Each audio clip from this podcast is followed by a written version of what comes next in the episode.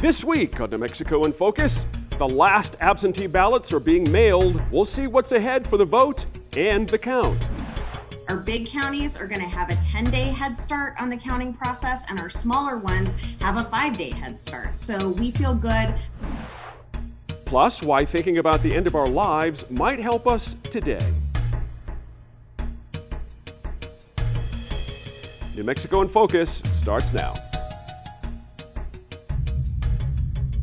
Thanks for joining us this week. I'm your host, Gene Grant. The pandemic has many of us thinking more concretely about death and dying.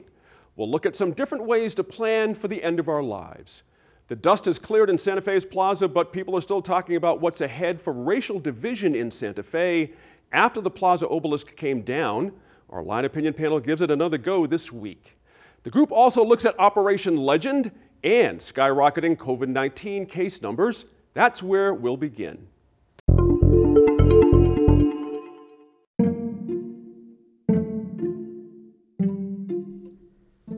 Welcome, New Mexico in Focus fans. This is the podcast edition for the show on Friday, October 23rd, 2020.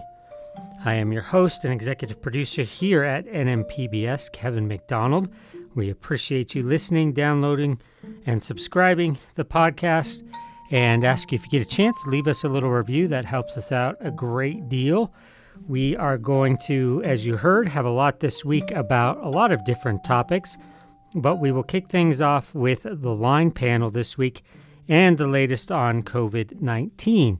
Joining us on the line panel this week is regular Serge Martinez, uh, a professor at the UNM Law School, as well as former State Senator Diane Snyder. And we are also joined by a uh, a friend of the show for a long time now, although it's been a while since we've been able to have him back on the show.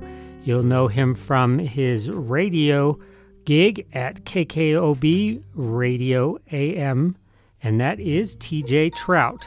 Uh, Gene Grant, our host, uh, goes on TJ Trout on a fairly, TJ's show on a fairly regular basis. So does line panelist Merritt Allen.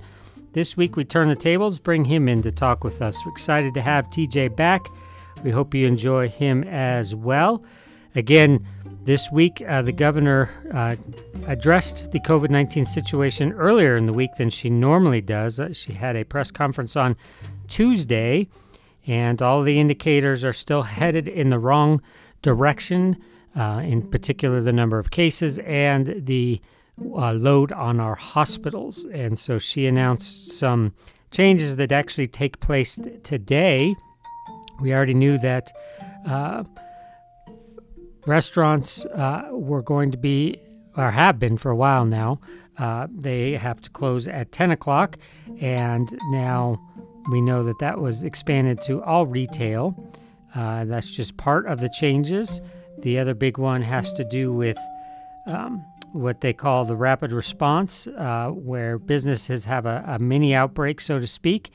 Uh, first of all, stores and bars and restaurants, any business will have to show that they have training on how to handle COVID 19. And then, if they have more than four of these rapid response situations in a given time period, they will have to close down for at least two weeks.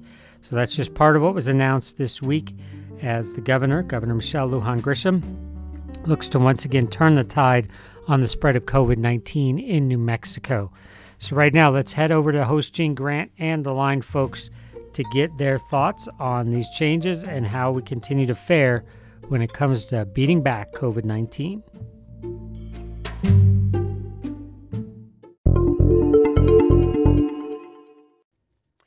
New Mexico is in uncharted waters as the state's COVID case count threatens to swamp the pandemic response and inundate hospitals.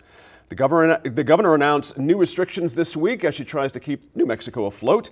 Here to work through them, the crew of the SS Line Opinion Panel this week. Line regular UNM law professor Serge Martinez is with us. Diane Snyder, she's a former state senator, also a line regular here on New Mexico in Focus.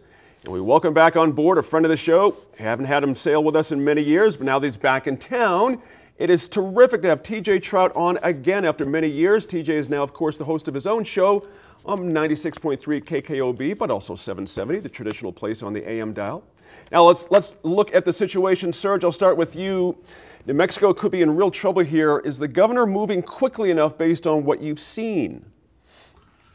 I mean, I, the numbers are changing so rapidly, and it's so hard for me, you know, to get a get a handle on things. So it's hard for me to really, obviously, you know, like for, with all of us, mm-hmm. um, react react rapidly enough. I think in any case, but you know, I think the the governor is in she's in a in a bit of a in a tough position in terms of reacting quickly and then having you know the numbers change and whatnot. But I think you know trying to dial things back, dial things down, and and see what happens. That is probably the right move in this moment. You know, we've had we've had our ups and downs, and seeing how things respond to the different restrictions is is I think probably sound policy. I think you know she continues to stress to the rest of us, hey, this is you know just because we have these restrictions doesn't mean you have to go out, but that we you know we're not limiting it doesn't mean you have to go do X, Y, or Z. And I think that is a strong and powerful message that really should be resonating more with New Mexicans. I think it's good to see if that see how much it does, and then if it doesn't, I would expect much more, you know, stricter um, and rapid responses than we're seeing. Mm-hmm.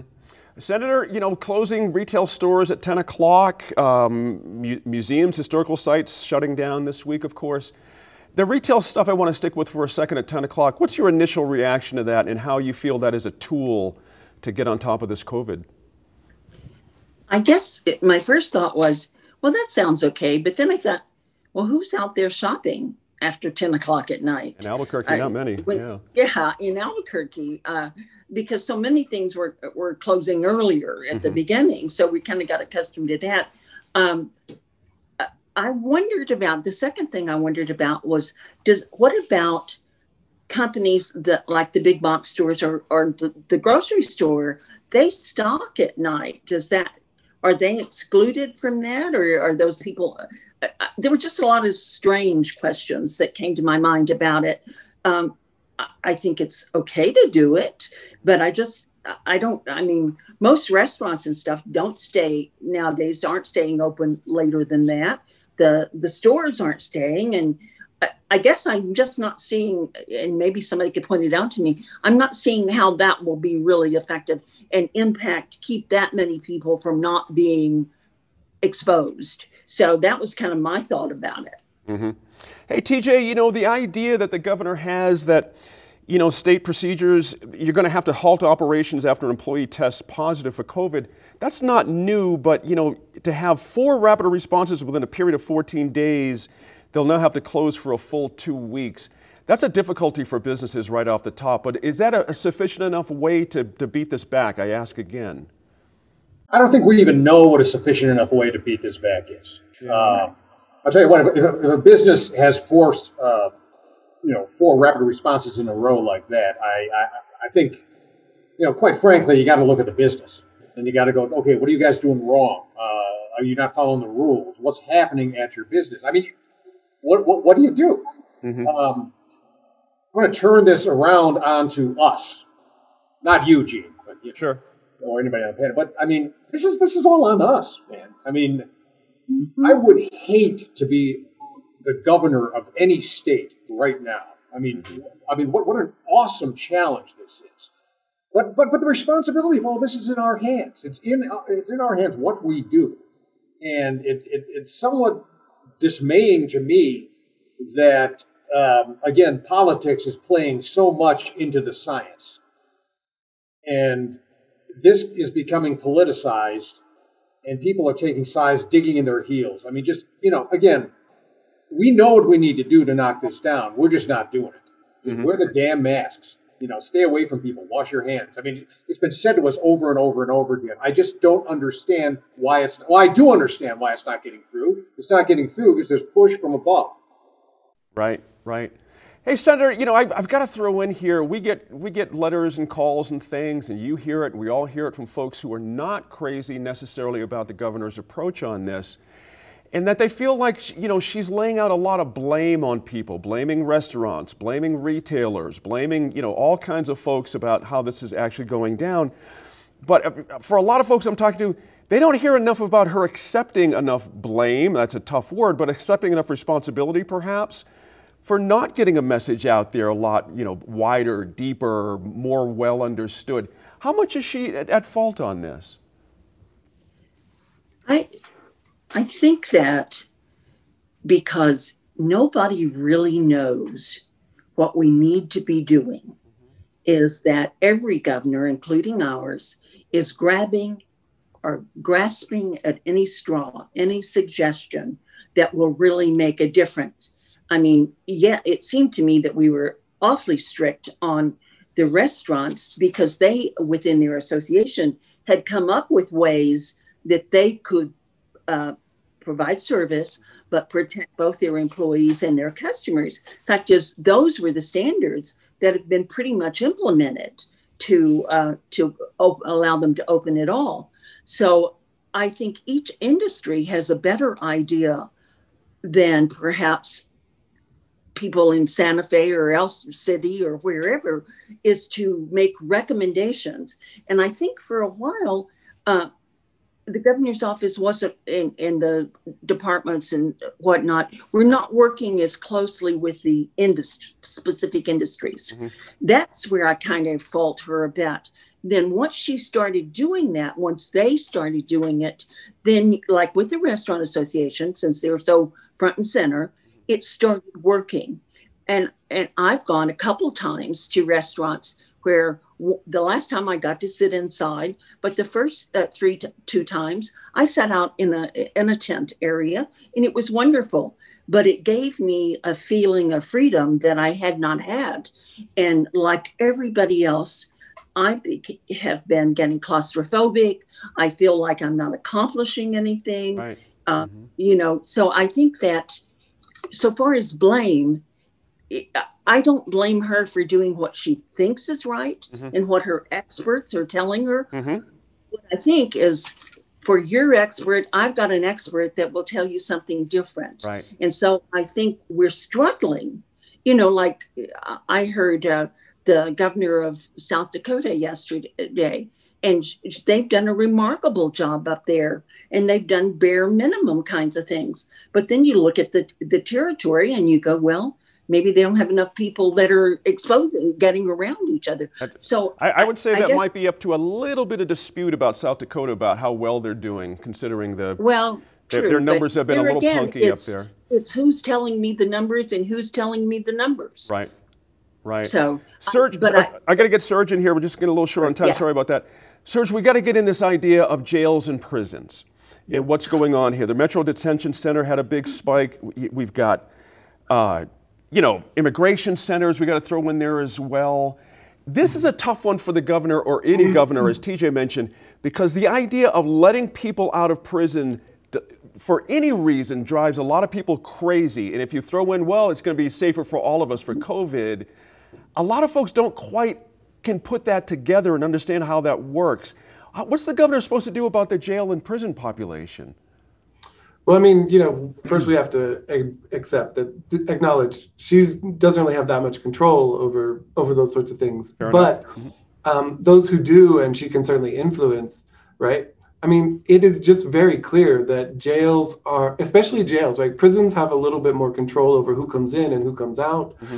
Um, but our jails are, you know, they're transient, have a very transient population, and w- one of the key things to just keep that from happening is to reduce the number of folks who are getting arrested or you know processed for for lesser violations and to really just embrace the idea that you know what we do not need to be rotating people in and out of a place where they don't have control over their movements where people are crowded together where we don't know who's who, who's been where and been exposed to what.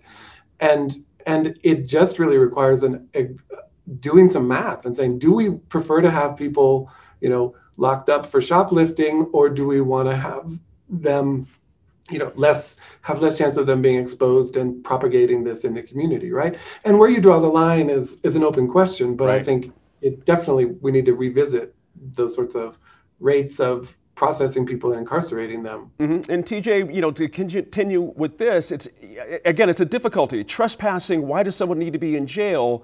In my understanding, APD has marching orders that says, look, let's not bring in people who have warrants for small things, they have misdemeanors, they have whatever the case may be. But politically, that is an awfully tough thing to do, isn't it? I was just going to say that. I mean, that's yeah, that was my answer to, to Serge was the the fact that in this political climate, and um, and looking at the uh, crime statistics for Albuquerque and for New Mexico, I don't think you're going to find much popular support for uh, for doing that, for, for doing it that way. I think the I think the problem is going to have to be solved um, by figuring out how to isolate people who have the virus um, somehow who are incarcerated. I, and I don't have the answer to that. Mm-hmm. But uh, truly, I think politically, I don't think you're going to see that happen. I think you're going to still see people get arrested. Um, I mean, just looking at this realistically, I, I, right now, I don't see that happen. Right, I hear you. We'll have plenty more to talk about in the coming weeks and months for sure. We'll have to leave our COVID conversation there. This group look at, looks at what's next for Santa Fe after activists yanked down the controversial Plaza obelisk last week. All right, next up on the show is a difficult conversation under the best of times, but it's obviously something that is on the top of a lot of people's minds in the middle of a pandemic, and that is how to plan for your death. Uh, and again, not a fun conversation by any means, but it's an important one, not only for yourself, but for your family and your loved ones. Uh, it's always traumatic when someone passes unexpectedly, especially, and no one really knows what their wishes were uh, about the, their memorials, uh, what happens to their estate, all those kinds of difficult questions. It can put family at each other's throats, it can have a huge emotional toll. And so we sit down with Gail Rubin, who has dedicated her life and her career to this topic and helping people plan now for that inevitability. And next week is the Before I Die conference that she hosts, which, of course, this year in the pandemic is now primarily going virtual. She sits down with Megan Kamerick, our correspondent, to talk about that conference as well as why some of these issues are so important and so top of mind right now.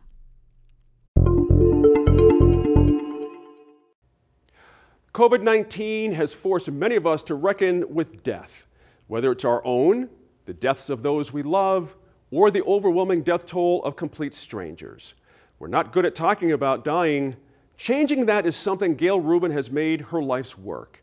NMIF correspondent Megan Kamerick talked to Ms. Rubin this week about an upcoming online event designed to get people talking about death. Gail, thanks for joining us. The Before I Die Festival is an extension of your ongoing work to get people to talk openly about death, about what they want for their lives before they die, and to think about their wishes for the end of their lives. How do you see this year of COVID reinforcing your message? In the news, all we are seeing is sickness counts and death counts. So, mortality issues are really becoming top of mind awareness. Whereas generally, as we're going about our lives, we're, we're trying to pretend that we're not going to die, but in fact, we do have a 100% mortality rate. So, acknowledging that we are going to die and planning ahead for how we might want to be treated should we become seriously ill, and uh, planning ahead for what our disposition preferences are and talking to our loved ones about it is becoming, I'm hoping, a little more socially acceptable. Uh, there's such a, a, taboo about discussing death, but I've been doing this for 10 years now, and my motto is just like talking about sex won't make you pregnant, talking about funerals and end of life issues won't make you dead. You've been in this world for quite a while. What kinds of shifts are you seeing in how people plan funerals, how they think about end of life issues? Well, with COVID, we're definitely having a huge impact on the funeral business. We have to be socially distant. Funeral homes have been offering video streaming of services either in their chapels or even at graveside. The cremation rate here in New Mexico is close to 75%.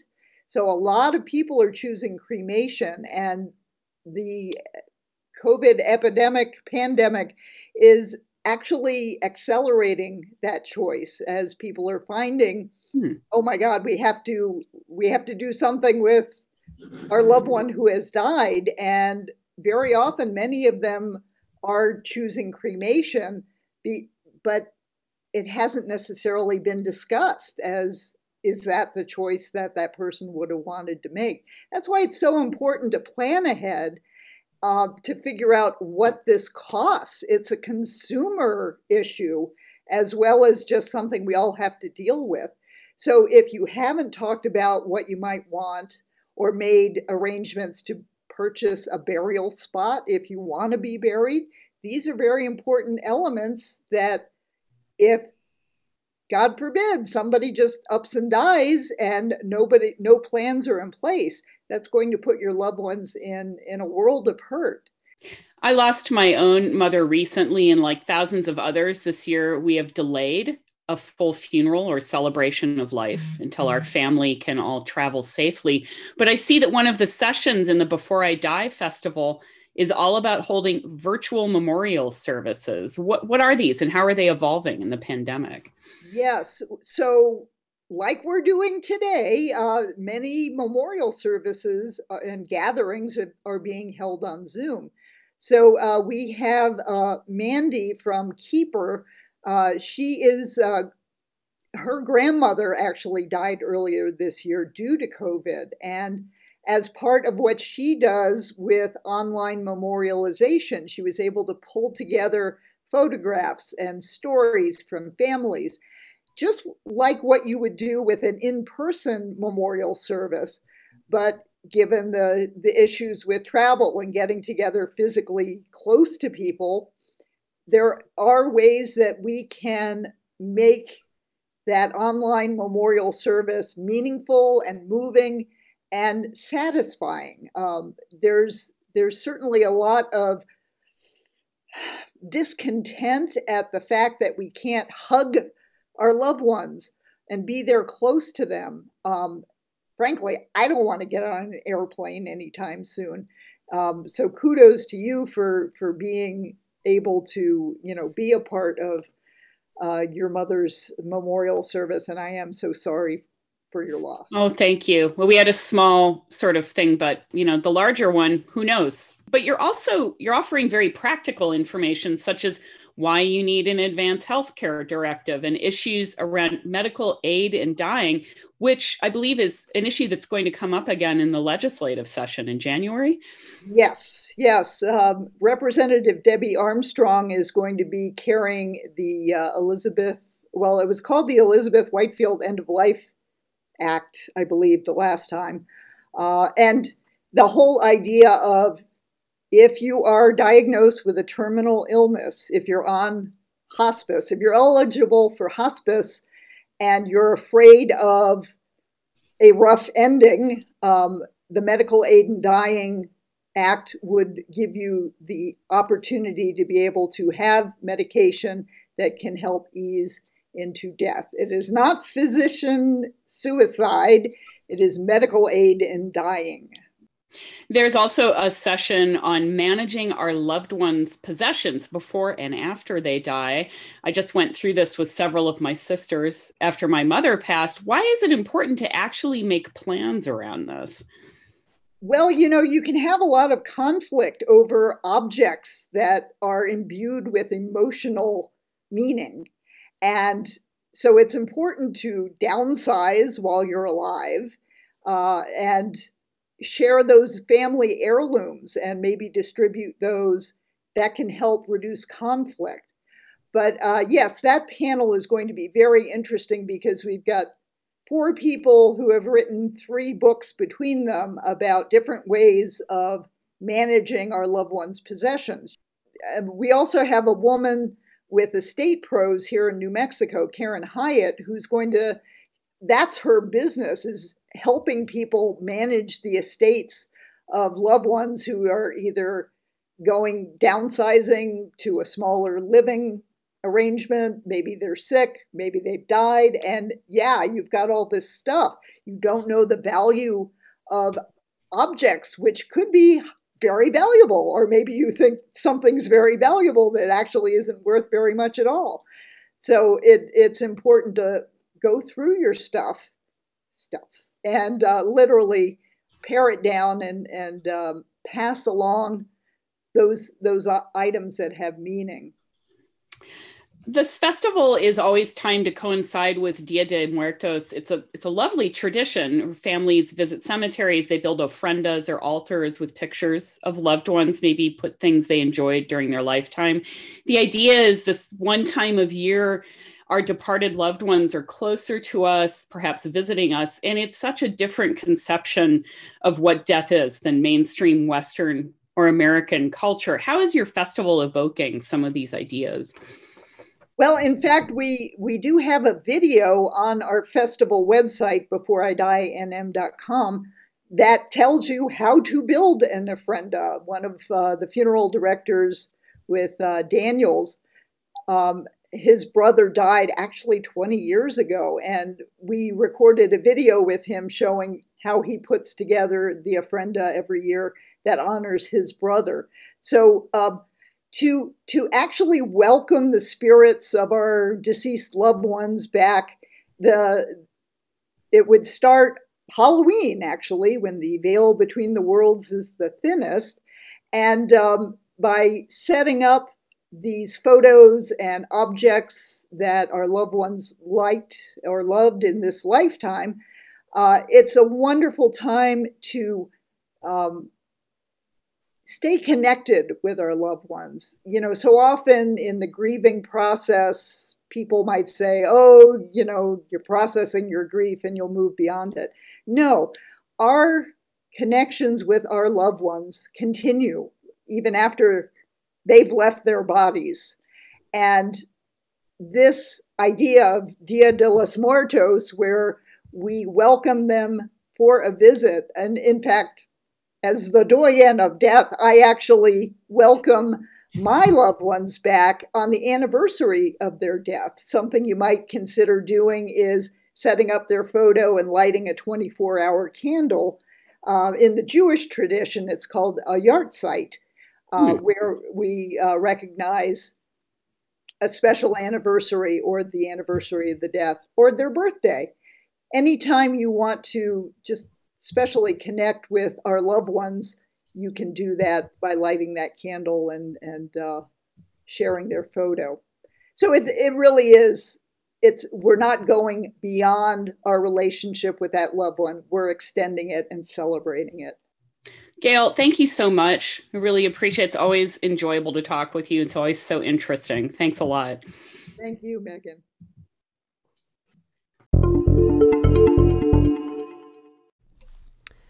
Have you voted yet? That's the question a lot of folks are asking these days. And for a lot of people, the answer is yes, they have. We are headed towards some shattering numbers in terms of election uh, early voting participation, whether that's in person or through absentee ballots, which a lot of folks are using because, of course, COVID 19.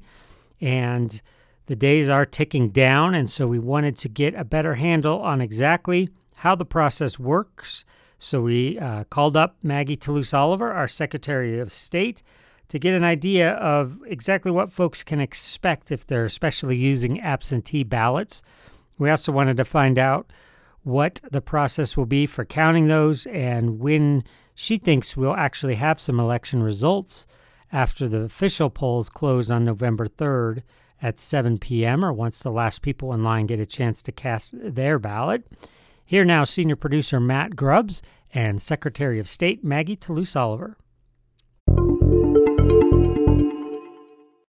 Secretary of State Maggie Toulouse Oliver, we want to thank you for taking some time with us. Uh, a very busy afternoon. One of the first things we want to get to is absentee ballots. Um, it is too late now to request an absentee ballot. Is that right? That is right. The deadline was Tuesday the 20th. Okay. Um, so what are our what are the options for people who have absentee ballots either on the way or in their hands? Sure. Well, uh, obviously, the the first way is to mail it back. Um, we do recommend that folks please do not put that ballot in the mail after uh, next Tuesday, October 27th. We want to give the Postal Service a full week to make sure that your ballot gets back to your county clerk's office. So if you wait until after that date, or if you just feel more comfortable dropping your ballot off, you can do so at any polling location throughout the state, all the way through the early voting period and on election day. Just make sure it's a polling place in your county. And do you have to let them know that this is an absentee ballot that you're dropping off? And is there a separate line for that, or is it everybody in one line? Well, all the county clerks know that you can drop an absentee ballot uh, when you do get there. If there is just a single line, uh, see if you can flag a poll worker for their attention to, to assist you in dropping off the absentee ballot. But most polling places across the state are going to have a separate line or even a drop box stationed right outside your polling place that you can simply walk it up and drop it off with a, a couple of poll officials right there to help you there are uh, other options, uh, it sounds like, as well. First, I want to ask do we have any sort of um, any other drop boxes in, in areas around uh, the county, places outside of restaurants, community centers? Um, any of that going on? Not not for this election, Matt. Um, that is something that we are building the infrastructure for going into elections uh, starting next year. So for this year's uh, general election, the only drop boxes you are going to see are going to be directly correlated with a polling place. Okay, that's a great rule of thumb. So people. Yeah. Um, I know we've seen in, in California, for example, some unofficial drop boxes that cause problems.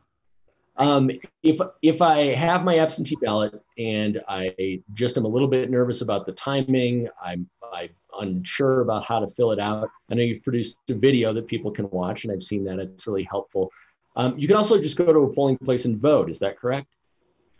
Yeah, uh, of course, you know, we want to encourage folks if you've applied for and received an absentee ballot to just go ahead and vote that ballot. If you have questions as you're going through the process, you know, just pick up the phone and call your county clerk or, or call our office at 505 827 3600. But if at the end of the day, you just, you have to go and vote in person for whatever reason. I mean, let's say, for example, you spill coffee all over your ballot or you never get that ballot in the mail, um, you can absolutely go to any early voting location all the way up through the end of the early voting period, ask for a replacement absentee ballot. They will give you one that you can vote right there on the spot. Okay, so there are some backups. It sounds like the simplest solution is usually the best. If you've got this ballot, you should try to use it if you can. Yeah, yeah. It, will just you know keep keep the administrative uh, challenges to a minimum, keep the lines a little bit shorter, keep a few uh, more people out of the polling places. We're trying to maintain COVID safe practices for you to just you know vote and drop that ballot off or put it back in the mail. But again, you do have that option to go in person and and get a replacement if that's something you need to do as we've seen some of the national conversation happen uh, around security of elections, a lot of it is not based in fact, but people are getting worried. Um, are the numbers that you're seeing in terms of returned ballots versus requested ballots? Do you think that those reflect people who have uh, chosen to just go vote in person? We certainly do have another, a, a, number of people who have chosen to just go vote in person for a variety of reasons. Um, we we were chatting a little bit before the show, and I mentioned that I, have noticed people around the state and around the country really thinking strategically about how to vote. Um, you know, we, we're hearing concerns, particularly from states like Michigan and Pennsylvania, that have to wait until late in the game to start counting those ballots. Uh, you know that you know they're worried the same thing might happen here. It might take a really long time to count those those absentee ballots and, and to get results on election night. So they're thinking, well, maybe it's better if I, you know, go ahead and, and go vote early in person, or, or maybe I'm worried about the post office. Um, but generally speaking, you know, I think it's really important for New Mexicans to know that no matter how you choose to cast your ballot, you're going to be able to do it in a safe and secure way. We're working closely with the Postal Service. We are tracking every ballot so we know where they are at any given time. We are working, uh, of course, diligently, and, and the county clerks are working working so hard and poll officials to keep those polling places, uh, you know, clean and well maintained and, and practicing social distancing, following all, all those COVID safe practices. So really it's up to you as the voter. You know what do you feel more comfortable doing? Uh, you know do you feel comfortable getting out of your house going to cast a ballot or would you rather just you know put it back in the mail? When county clerks start to get absentee ballots back what is the process for counting them? When can they begin? And what does that look like in terms of just registering that they've received them versus actually counting them? Sure. Well, as as you know, Matt, uh, ballots are already coming back to our clerk's offices, and the county clerks and their staff are already going through the very first step of the process, which is to receive them back and check to make sure there is a signature and the correct last four digits of the social security number. If they are finding any of that information missing or incorrect, they are notifying the voter within 24 hours that there's an issue that needs to be resolved, providing them with an affidavit and a way to provide that information information back to the clerk so the ballot can be counted. The next step of the process is convening the absentee precinct board in every county. That will start as early as this coming Saturday, the 24th, as late as uh, Thursday, the 29th um, depending on the size of the county and how many ballots they've mailed out. Those boards can begin that multi step process then at that point of first of all double checking uh, that there's a signature and a last four of a social opening the outer envelope removing the outer from the inner envelope and then et cetera et cetera up to and including beginning to feed those ballots through the tabulator so here in new mexico our big counties are going to have a 10 day head start on the counting process and our smaller ones have a five day head start so we feel good good that the clerks around the state are planning to take advantage of that and, and really get going on this process as soon as possible. I want to key in on the, the tabulating part. Um, so they're actually feeding these into the machines uh, that are like the ones you and I would do if we voted in person?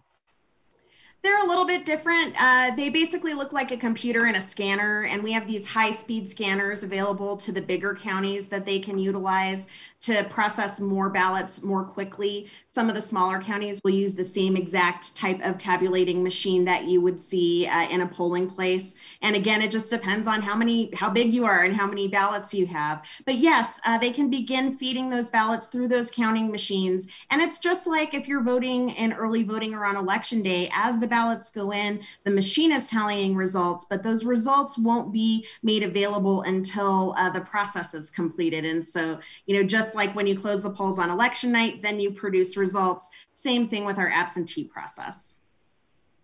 Secretary of State Maggie Toulouse Oliver, I'm sure we'll check in with you um, either shortly before or shortly after the vote. Thanks so much. Thank you.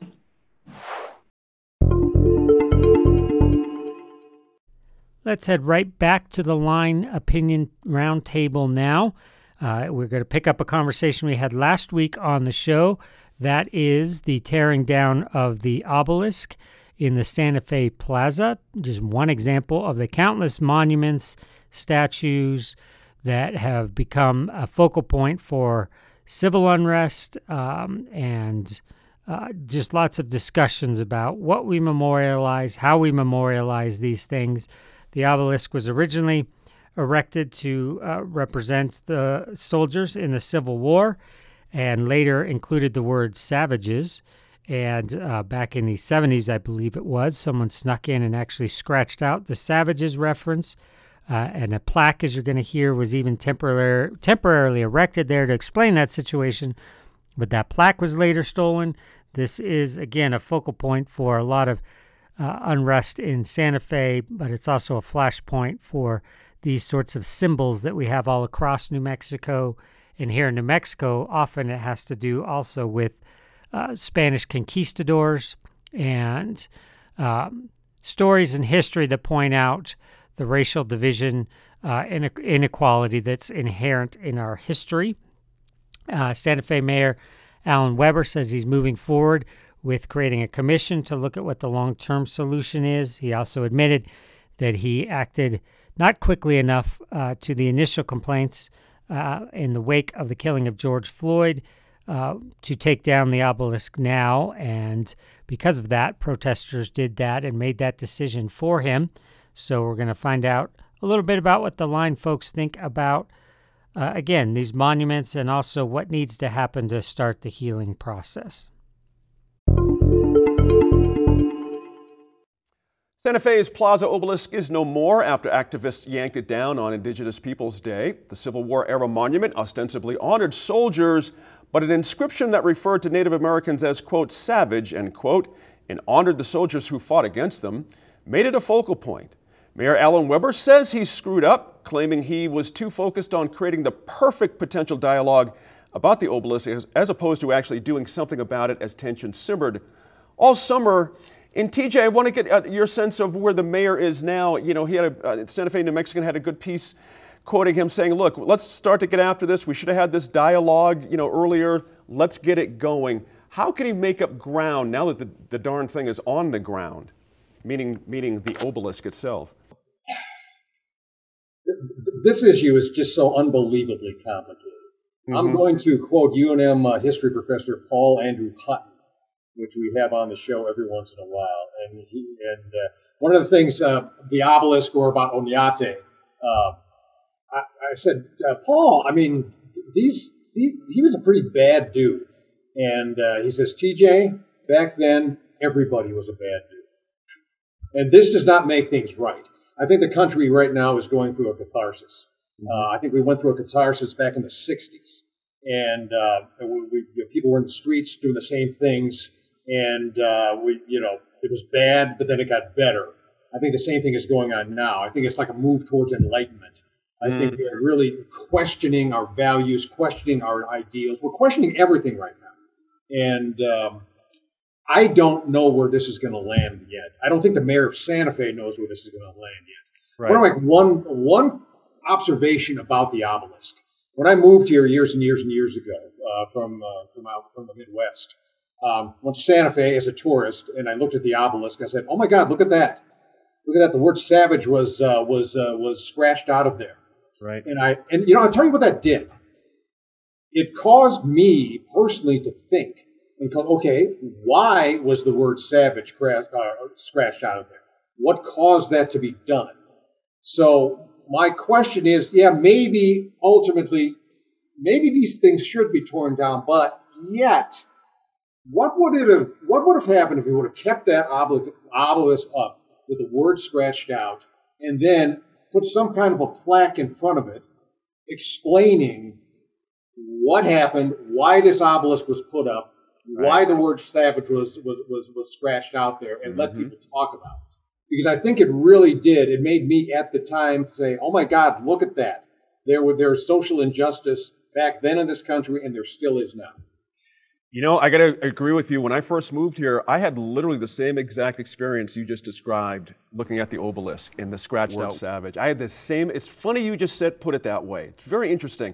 And Serge, let me spin to you on this idea. A lot of folks, you know, we hear the phrase, we don't, we can't remove history, removing statues removes history, all that kind of a thing. But if the mayor wants to get something going here, is everything on the table? Should the obelisk perhaps be moved as has been proposed? in years past, actually. You know, it, should it, the plaque say something else altogether? What's the best way to move forward with it instead of just putting up the same obelisk that we had last time around? Right. Well, I think that's the one option that should not be on the table. But I do want to uh, just respond a little bit. It's my understanding that at some point they actually did put up some sort of plaque or sign, and it was summarily stolen. Yes. Um, and so, so it would have to be, I guess, bolted in better if it were done in the future. But you know, I'm I'm not very uh, receptive to this idea that this is our history and it generates conversation, right? I mean, especially in this case, this was literally on a pedestal in the single most prominent place in Santa Fe, a monument, you know, to violence done against the original inhabitants of this land, right? It could not have a more serious stamp of official approval but you know, just by virtue of its place and its its sort of prominence. Um, you know, monuments, statues, they don't need to live forever. And th- I I'm 100% confident that you know this statue it's not the last vestige, the last thing to remind us of the long history of oppression uh, of the native folks in our state. We have a systemic educational, economic, you know, inequities that are going to be with us for a while. Um, this this uh, monument is not what is needed to have that conversation. We have examples of that constantly around us in our state, um, and so I think you know treating it as anything other than a monument to violence and a, an official sort of approval of it is is a mistake. I'm you know we can disagree about the the means of that it was removed, but I can't believe anyone would argue that it, you know, celebrates oppression, celebrates um, things that we no longer want to celebrate Mhm. and should not be you know put it fine put it in some part of town where people can go and interpret it historically but to have it where it was or anything like that is a mistake and sends a message that i'm not comfortable with I jump in for a second. Do you mind? Yeah, real quick. Uh, don't get me wrong. I mean, I, I, I think what they should do is they should, what you just said. I think what they should do is replace it with something much more inclusive. And Right. and that, that's the way things are going right now. I think that's what needs to be done. Um, uh, one, thing about that statue is, and, and, and granted, you're right, it, it, it represented it to many, many people oppression, uh, racism, and, and savagery on our part. Uh, yet it also represented the uh, the Union uh, Army also defeating the Confederacy. So it, it, it sent a mixed message. And, And I think that's part of the problem here. The obelisk really perhaps tried to stand for too many things at once, Senator. You know, when, I, when you read back over the history, the Albuquerque Journal North had a great piece kind of detailing. I didn't realize in 73, Santa Fe City Council unanimously approved a resolution for the complete removal of the obelisk. I mean, this thing has been a controversy forever. And so there's starting to be, let me kind of put together some of the things TJ and, and Serge are saying here there's starting to be a, feeling like, okay, why don't we move in the other way? Why don't we have a lot more statues? Why don't we have Po'pay? Why don't we have all different folks who have been in, impactful in Santa Fe's arc of history and just really go the other way and get after it? Make it a, make it a statue area in, in some park somewhere. I mean, who knows? But how does that strike you? Instead of just hyper focusing on the obelisk, let's open this thing up if we really want to have some dialogue here. Two things. One is in disclaimer, I am a student of the Civil War and Reconstruction. So to take down a statue that commends the uh, Union Army who fought the Confederates and won in New Mexico, we only had a couple ba- battles. That and that was, by the way, the original intent of the people putting up the obelisk. But when they started discussing it, they decided to add in about Native Americans. It was not the original impetus for the obelisk. That's right. And they put it in the place they wanted to honor these people, uh, talking about the Union Army. They wanted to honor them and thank them. So, of course, and you think about it, is there wasn't much of Santa Fe but the plaza in those days. So it became the place of honor and that's why I believe it, it was chosen. Um, one of the suggestions I saw was uh, to move it to one of the battlefields. Well, uh, that makes sense to me. Sure. That's a good place for it, and people do visit those. Um, and, and I probably shouldn't say this on TV, but there are some of the, uh, and they may have been moved, but some of the cannons that were recovered down at Old Town Albuquerque were Confederate can- cannons that were left as the Confederate Army moved out of New Mexico Mhm. after having been defeated. Mhm. So um, I I'm a student of history, and I'm sorry, but I think we shouldn't get rid of the things that represent our history. I like the idea of adding additional statues so that like you go from one to here to here and you get an overall story of the history that occurred in our state. Mhm. Uh, I, I, I, I just feel like, I mean, people don't even know the most of the people, and you see them all interviewed on TV and stuff. They don't even know the difference in the three separate areas of government. They don't even know what the Supreme Court is That's or what it's doing. But Yeah. if we're tourists, we spend or or are looking at things like that. If it's put in our faces, That's right. we look at things and we learn more. That's right. So I think it is. And that, that is the oppor- it's a- opportunity, isn't it? That, to Yes, that we step. have That's here- right. to do something to teach our history, That's the right. good and the bad and the awful. There you go. So We're back in a few minutes to talk about Operation Legend here in Albuquerque. Real success or just a PR stunt?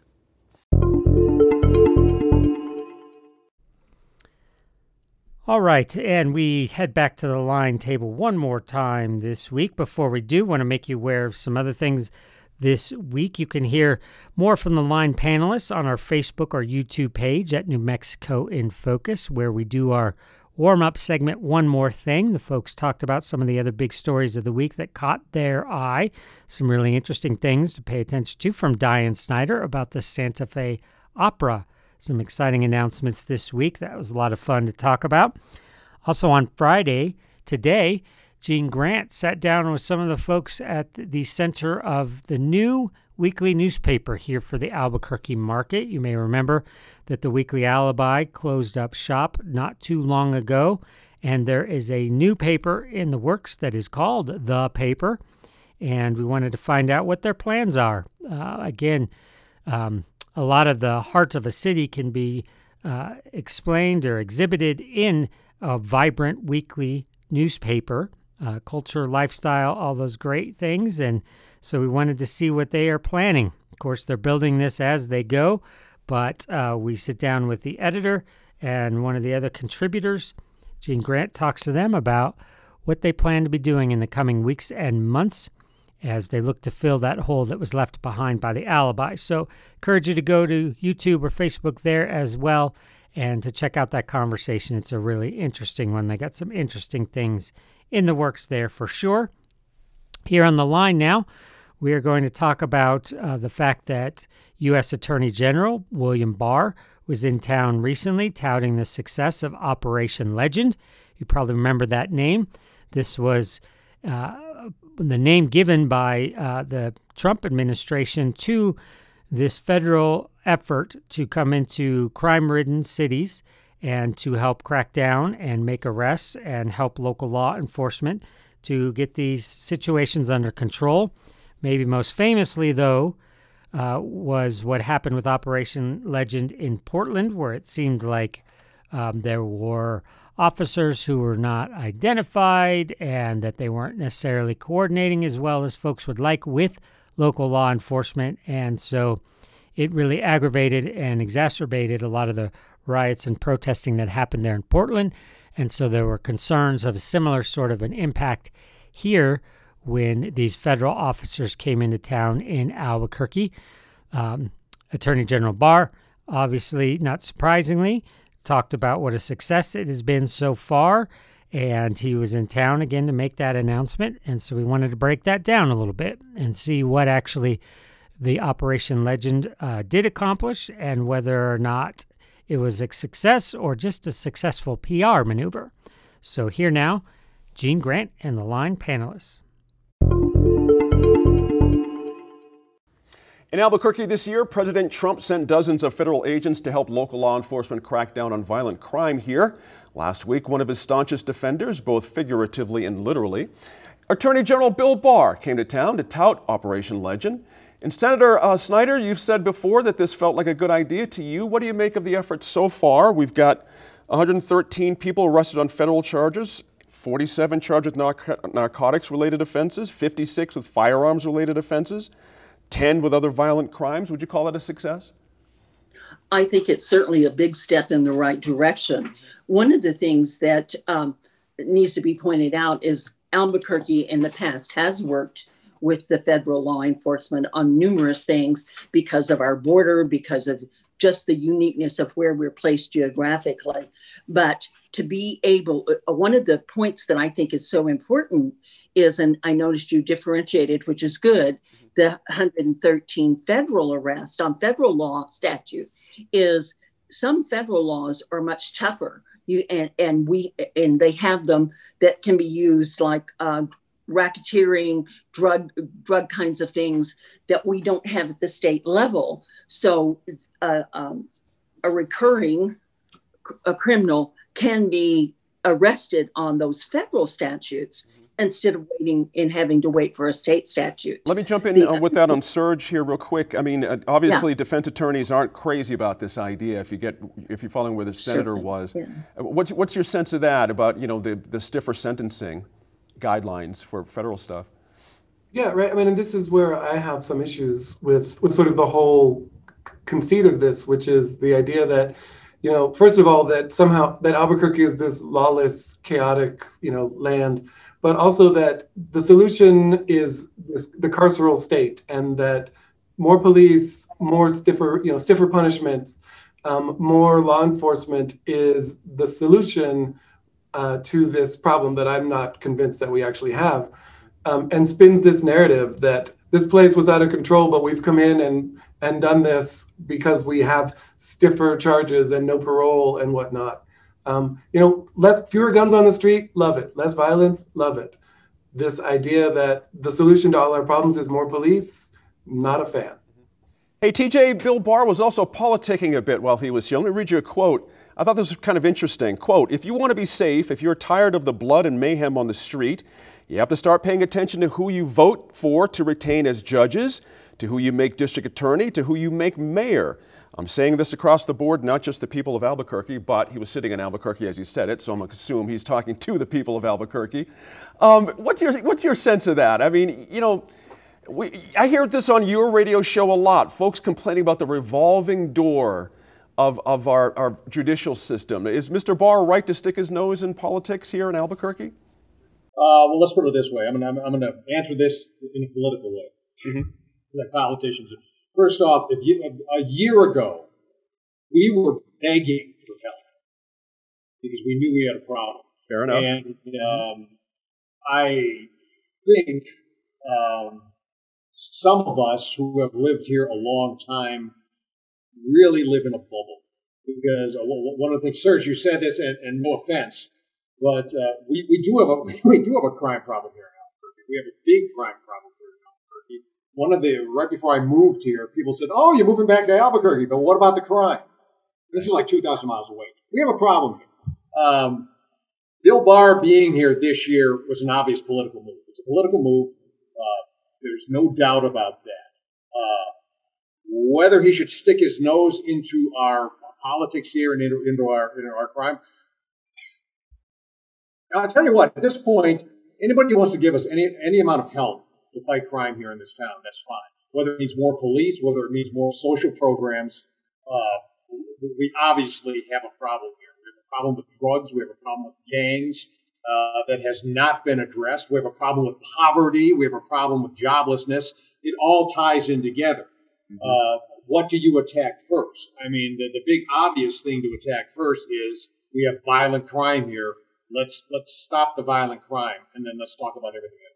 Serge, on that point, I mean, folks will say openly, "All right, we're going to talk about this. Let's talk about education. Let's talk about opportunities. Let's talk about a decent living wage." There's about a half dozen things you can throw out there that would that folks would say, "Well, that will lessen crime almost overnight."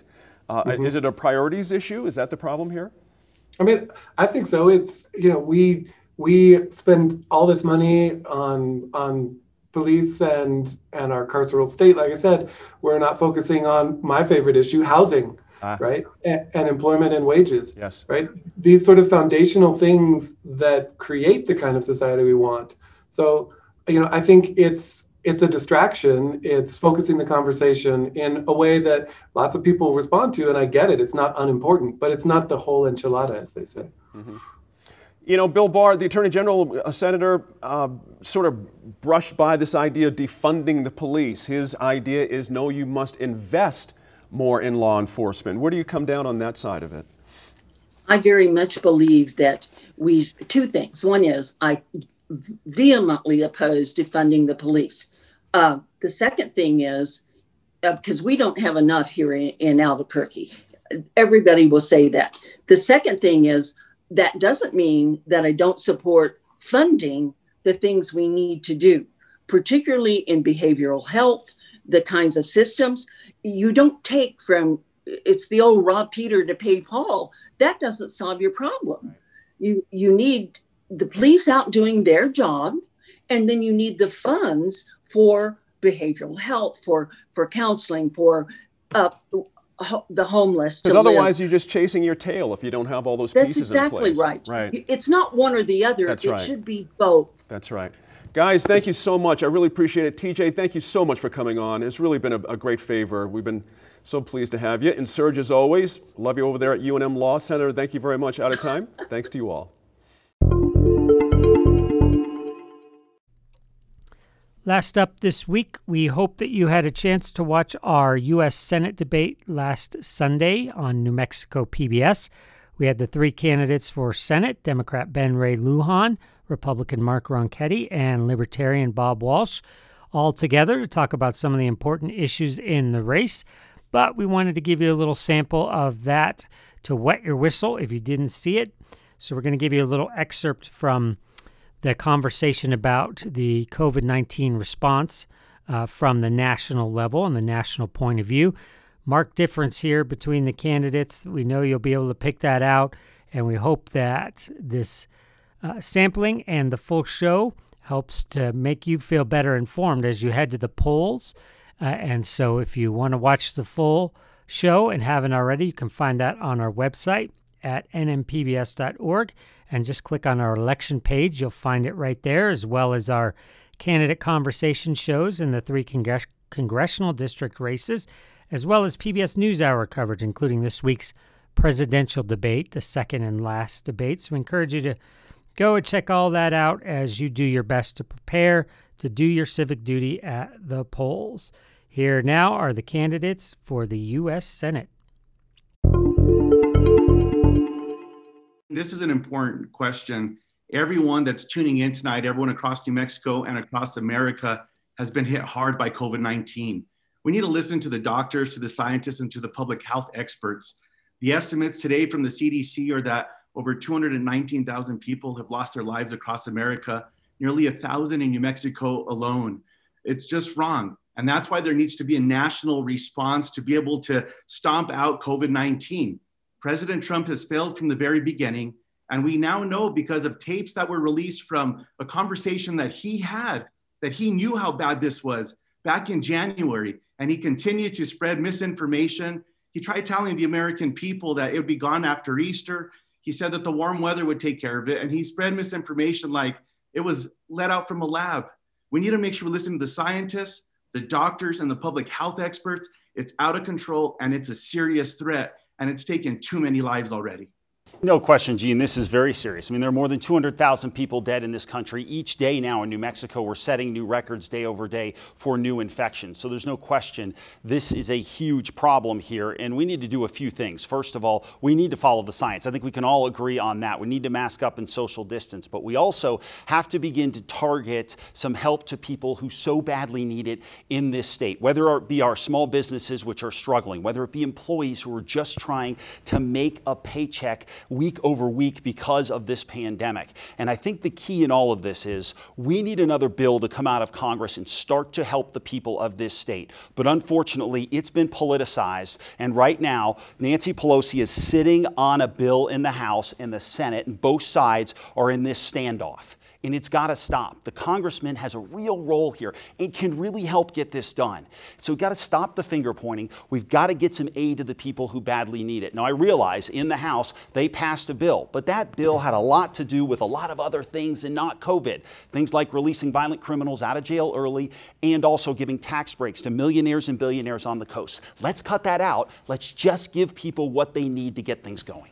I've got a follow up for all three. I'll start with you, Mr. Ronchetti. Do you think we need another COVID relief package in Congress? Why or why not? But what should this package focus on, and was there enough oversight for the first CARES Act? Look, I, I, give a lot of grace to what happened with the first CARES Act to everybody involved because everyone had to react very, very quickly in this on both sides. So I think both sides operated the best they could in the moment on the CARES Act. Obviously, there's been some fraud with the CARES Act. That should be pursued to the fullest extent of the law, but I don't put that on any of our leaders at all. But we do need another bill here, and I think it should include a couple of things. Number one, liability protection for businesses who are doing it the right way. If you're masking up and social distancing, you shouldn't have to worry about a frivolous lawsuit. Targeted aid to things like our hospitality and even our tourism industry here, that needs it as well. So some of these groups that didn't get any help definitely need the help as well. And we need to make sure even people that are still struggling to make those payments get some help too, Gene, because I think what we're looking at here is this continues to go on and on. That's why it's so important that we get a bipartisan bill out. And the fact that we've waited three months for that and there is no bill is unconscionable. And I would ask the congressman, why hasn't it happened. Let me ask that the congressman that very question. Do you think there, we need another COVID relief package bill in Congress? But what should it look like, Representative? Gene, I'm going to get to your question, but there's a few things that Mr. Ronchetti said that are important to point out. Number one, when Mark was asked during the debate on May 19, 2020, KSVP, if New Mexico should get more money and, in his words, bailed out, his answer was no. Pete Domenici and Manuel Lujan fought for every dollar for the state of New Mexico, and that's what I'm going to continue to do. And also, Mark said we should follow the science. I agree with that. But Mark also said, and he went to Twitter just like President Trump and said, the state of New Mexico should open up just like Texas and Arizona while he continues to ignore wearing masks and has big events uh, throughout the state. We need to make sure we're standing up to that nonsense. Look, there needs to be another round of relief for the American people, direct payments of $1,200, small payments, uh, like loans and grants that are going to help uh, our, our businesses in New Mexico um, with small and large grants and, and, and loans as well. Support for our local hospitals, money to help our schools safely reopen. And that includes relief for the state of New Mexico cities and counties. Did you know that police departments, 86% of the funding for police departments comes from local governments? That money is going to be needed for the uh, public health One response, minute, Mr. Lujan. as well as helping our fire departments. Do you have something, Mr. Ronchetti? Well, no, I just, I just, I just didn't hear an answer from Congressman Lujan. But He let me is give you- the let me assistant speaker keep it of the 15 House. seconds, if you would. Just a quick, he's the assistant speaker of the House. He can provide the aid that everybody needs. So instead of the misdirection about talking about things and mischaracterizing what I said, Congressman, you're right there with Nancy Pelosi. You can get her on the phone right now and get a deal done and help people in New Mexico. That's all I'm curious about. Can't we do that? Mr. Lujan, do you have a rebuttal? to that. Look, Mark Ronchetti in his own Twitter feed said this is another seat for Donald Trump. This is not a seat for Donald Trump, Mark. The U.S. Senate seat in New Mexico is for New Mexicans, number one. You'd also be a rubber stamp for uh, Mr. Mitch McConnell. Mitch McConnell this week said he was not going to do this. Mitch McConnell has been absent from the negotiations. The leader of the Senate, Mark, it's an absolute disgrace to the American people. We need the Senate to take up this COVID relief package rather than trying to push through that confirmation that they are. And you know that.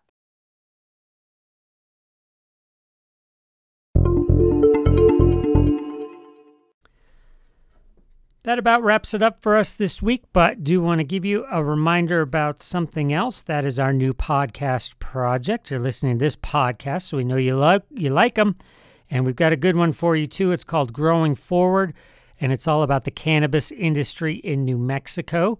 Uh, we released a new episode this week that looks uh, at how folks in the cannabis industry right now, that would be the medical cannabis industry, uh, how they are trained and educated and how that plays into a potential push towards recreation of or legalization of recreational use cannabis. Easy for me to say. Um, but uh, this is a, a complicated thing. There's a lot of discussion in this week's episode about how folks with their medical cannabis card walk into a dispensary. They may not have the best idea in the world what it is they need for their conditions that they're trying to help mitigate or alleviate and there may be some 18 year old uh, behind the counter who's charged with helping them walk through that process and find the best solution for them. Uh, it's almost like a pharmacy, except for in that situation with uh, those types of medications, it's a doctor who prescribes, and then the pharmacist just fills that prescription. And so it's a whole new world as we're finding out with a lot of the cannabis world and the cannabis ecosystem uh, growing forward. It's available wherever you get your podcasts. We can also send you to our website again, nmpbs.org. Just look for the Growing Forward page. There's a link to it right on the homepage, and you can hear that new episode. You can also find out um, or listen back to all the prior episodes, and you can subscribe right from there as well. So, I encourage you to check that out. That's a partnership between ourselves and correspondent Megan Kamerick, who you heard from earlier, as well as Andy Lyman of New Mexico Political Report. We're having a lot of fun making that. It's a fascinating topic. It's not often you're talking about starting a whole new industry from scratch and the challenges with that. And uh, it's just a lot of interesting questions that still have to be answered.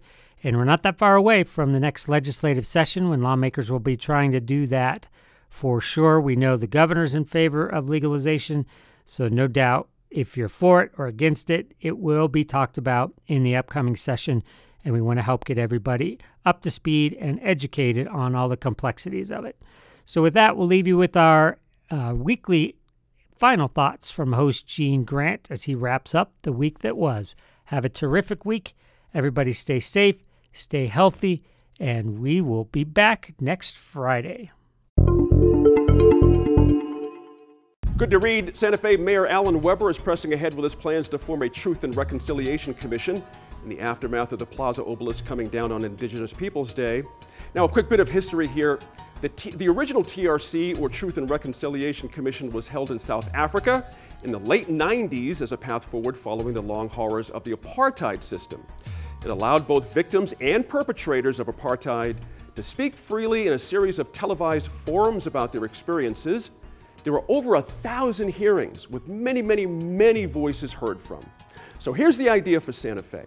While waiting for Mr. Webber to form the commission, how about a website right now where Santa Feans can voice their opinion to upload for us all to see, to the point where many hundreds are heard from, a sharing of all perspectives. The task demands an overflow of opinions, but better yet, to my mind, starting on a community driven platform will give the Commission a credible launching point for any and all discussion.